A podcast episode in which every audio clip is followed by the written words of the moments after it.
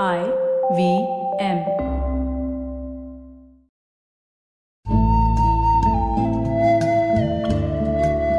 IVM के Hindi travel podcast टेढ़े मेढ़े रास्तों पर आपका स्वागत है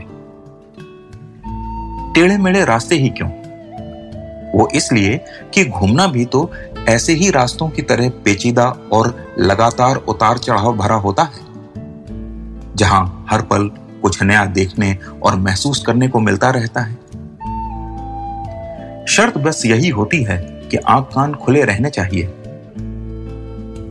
मैं हूँ केशव चतुर्वेदी और मैं आपको ले चलूँगा इस ज़बरदस्त यात्रा पर। और सुनाऊँगा ऐसी मज़ेदार कहानियाँ, शहरों, किलों, महलों, सड़कों और सबसे अहम इंसानों की, जो पिछले 20 साल से ऐसे ही रास्तों पर भटकते हुए मैंने सिर्फ़ आपके लिए इकट्ठा की हैं।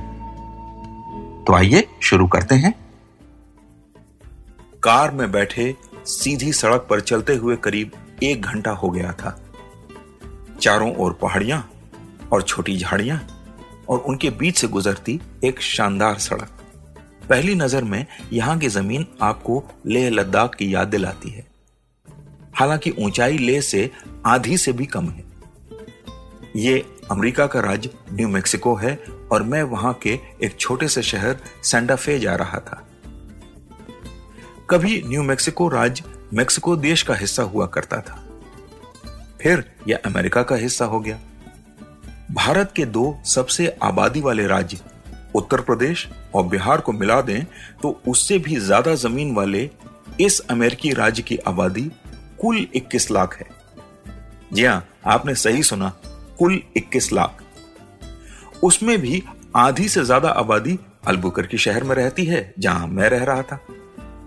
यात्रा से पहले मेरे मेजबान ने मुझसे कहा, चलो, आज तुम्हें ऐसे इलाके में ले चलेंगे, जहाँ मूल अमेरिकी रहते हैं, जिन्हें आज भी भारत में रेड इंडियंस कहा जाता है। ये उन्हीं का क्षेत्र है। सेंटाफे पहुँचते ही लगा जैसे मैं अमेरिका में नहीं हूँ। ये एक पुराना स्पेनी शहर है, जहाँ हम जैसे लोग पर्यटक की तरह आए हुए हैं। हॉलीवुड की वेस्टर्न मूवीज़ में जैसे 19वीं शताब्दी के छोटे शहर दिखते हैं, ये बिल्कुल वैसा ही है। एक से रंग की इमारतें, स्पेनी वास्तु वाले मिट्टी के प्लास्टर से बने घर और चर्च, साथ ही लकड़ी के बने आहते वाला डाउनटाउन का इलाका। भले ही अमेरिका ब्रिटिश उपनिवेश बना और बाद में अंग्रेज़ी बोलने वालों ने ही अमेरिका पर राज करना शुरू किया, लेकिन इस इलाके पर आज भी स्पेन की ही गहरी छाप पड़ी हुई।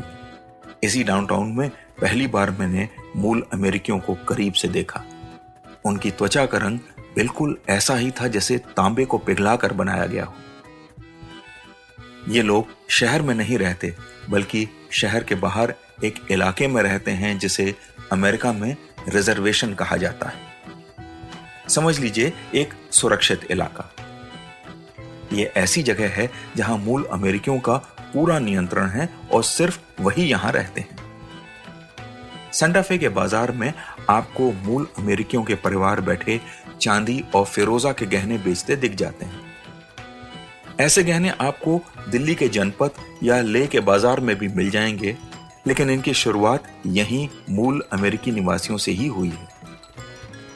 सेंटाफे में ही मुझे पता चला कि ये मूल अमेरिकी एक धातु बनाते हैं, जिसका नाम है नाम्बे। ये चांदी जैसी धातु होती है और नए स्टेनलेस स्टील की तरह चमकती रहती है। फ़र्क इतना है कि इसकी चमक कभी खत्म नहीं होती। और तमाम कोशिशों के बावजूद आज तक कोई भी इन मूल निवासियों से इसे बनाने की विधि चुरा नहीं पाया। इस धातु के बने सामान बहुत ही महँगे बिकते हैं और यही मूल निवासियों की आमदनी का एक बड़ा ज़रिया है। मैं बाज़ार में घूम घूम कर उनके हर स्टॉल को जाकर देख रहा था।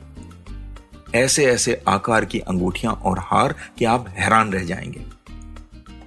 मैंने एक बात और गौर की कि जब कोई मूल निवासी मुझे यह गहने पहने हुए दिख जाता तो उसे देखकर लगता, वो क्या गजब का लग रहा है। लेकिन किसी और पर वो चीज़ उतनी फपती ही नहीं थी। लगा कि जिसकी चीज़ है, उसी पर जमेगी। बाज़ार में मौजूद मूल निवासी अपने तक ही सीमित थे और लोगों से ज़्यादा घुल मिल नहीं रहे थे और ना ही बात कर रहे थे। हाँ, अगर आप मुस्कुराकर उनकी ओर देखें तो हो सकता है कि एक आध कोई मुस्कुरा दे, वरना वो अलग थलग ही रहते हैं। शाम हो रही थी और हम सेंटाफे से एल्बुकर्की के लिए रवाना हो चुके थे। रास्ते में एक कैसिनो दिखाई दिया। मैंने मेजबान से पूछा कि आपके राज्य में तो कैसिनो पर रोक है तो यहाँ कैसे? उन्होंने बताया कि रिजर्वेशन में मूल अमेरिकी कैसिनो चला सकते हैं। उन्हें छूट है। फिर उन्होंने हंसकर कहा, दोनों का ही फ़ायदा है। इनकी भी आमदनी हो जाती है और राज्य सरकार को भी कुछ पैसा मिल जाता है। कैसिनो की नियॉन लाइट चमक रही थी और मुझे मूल निवासियों की बेरुखी का कारण समझ आने लगा था। अपने ही देश में वो जानवर की तरह रिजर्वेशन नाम के बाड़े में बंद थे। उनकी नदियों और पहाड़ों के नाम उन्हें बंदी बनाने वालों की भाषा में रखे गए थे, जिसे वो बोलने को मजबूर भी थे। किसी ने कभी ये नहीं पूछा कि सेंटा फे शहर हो या रियो ग्रांडे नदी, इनका मूल अमरीकी भाषा में क्या नाम है? मुझे लगा मैं मूल अमेरिकियों का देश नहीं, बल्कि अमेरिका में स्पेन का एक छोटा सा कोना देखकर लौट रहा हूँ। मूल अमेरिकी तो बस वहाँ झांकी की तरह मौजूद थे। पीढ़ियों दर पीढ़ियों उपेक्षित रहने के कारण अब वो भी हालात के सामने घुटने टेक चुके हैं। लेकिन अपनी विरासत के खो जाने की टीस उनमें आज भी है। तो आज टेढ़े मेढ़े रास्तों का सफ़र इसी मील के पत्थर पर खत्म होता है। अगली कड़ी में फिर किस्सों के एक नए मोड़ पर मिलेंगे और वहाँ से नए मील के पत्थर तक साथ चलेंगे।